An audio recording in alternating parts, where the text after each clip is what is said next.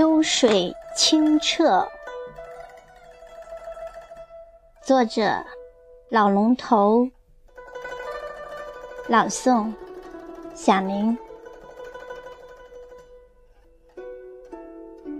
儿时的秋水清澈，澈得让如今的我想起来都不可思议。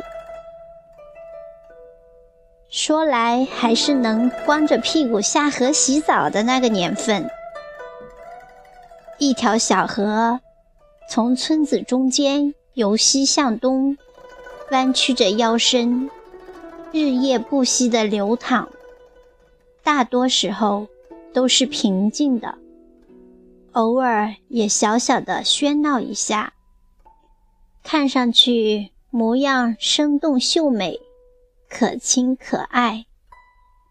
那个时候，全村的私家烟火，挑水浇园，洗衣做饭，全都仗着他的恩惠，当然也包括夏日里光屁股在其中嬉闹洗澡的我们。记得秋来是鱼鹰捕鱼的最佳季节，也是在那条小河里，几条双体小船在河间穿行，渔夫的双脚分别立在左右甲板上，稳稳的像是被钉子钉在了上面，任凭左摇右晃。渔夫喊着我们听之不懂的口令，指挥着鱼鹰为其战斗，他们也很是战士般的听令，捕到的鱼虾也不私吞，乖乖地被主人们从嘴里掏将出来，而后又被狠狠地扔进河水里，似乎有点故意的意思，一点对劳动者应有的尊重都没有。但那鱼鹰们好像也没有计较，还是争先恐后地潜下水追捕猎物。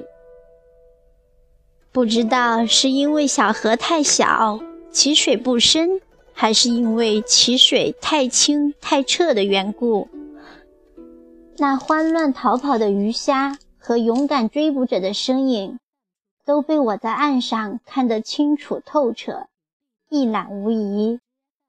我看得真切，在岸上拼着小命喊叫着，比渔夫们收获的心情还要急切，可谓皇帝不急太监急。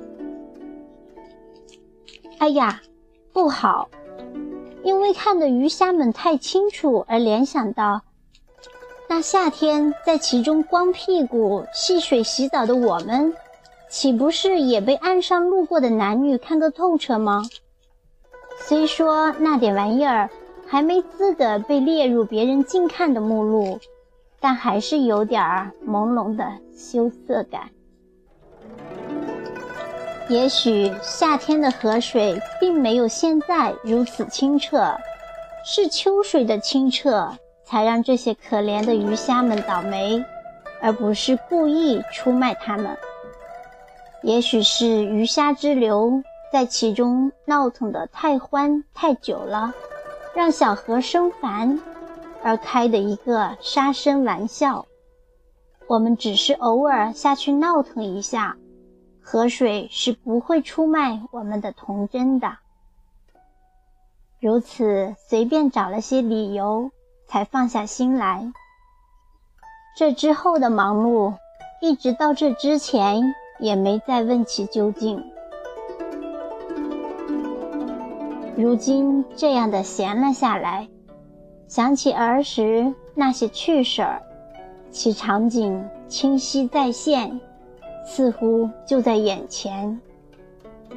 越久远的越是清澈，就像那条曾经美丽的小河。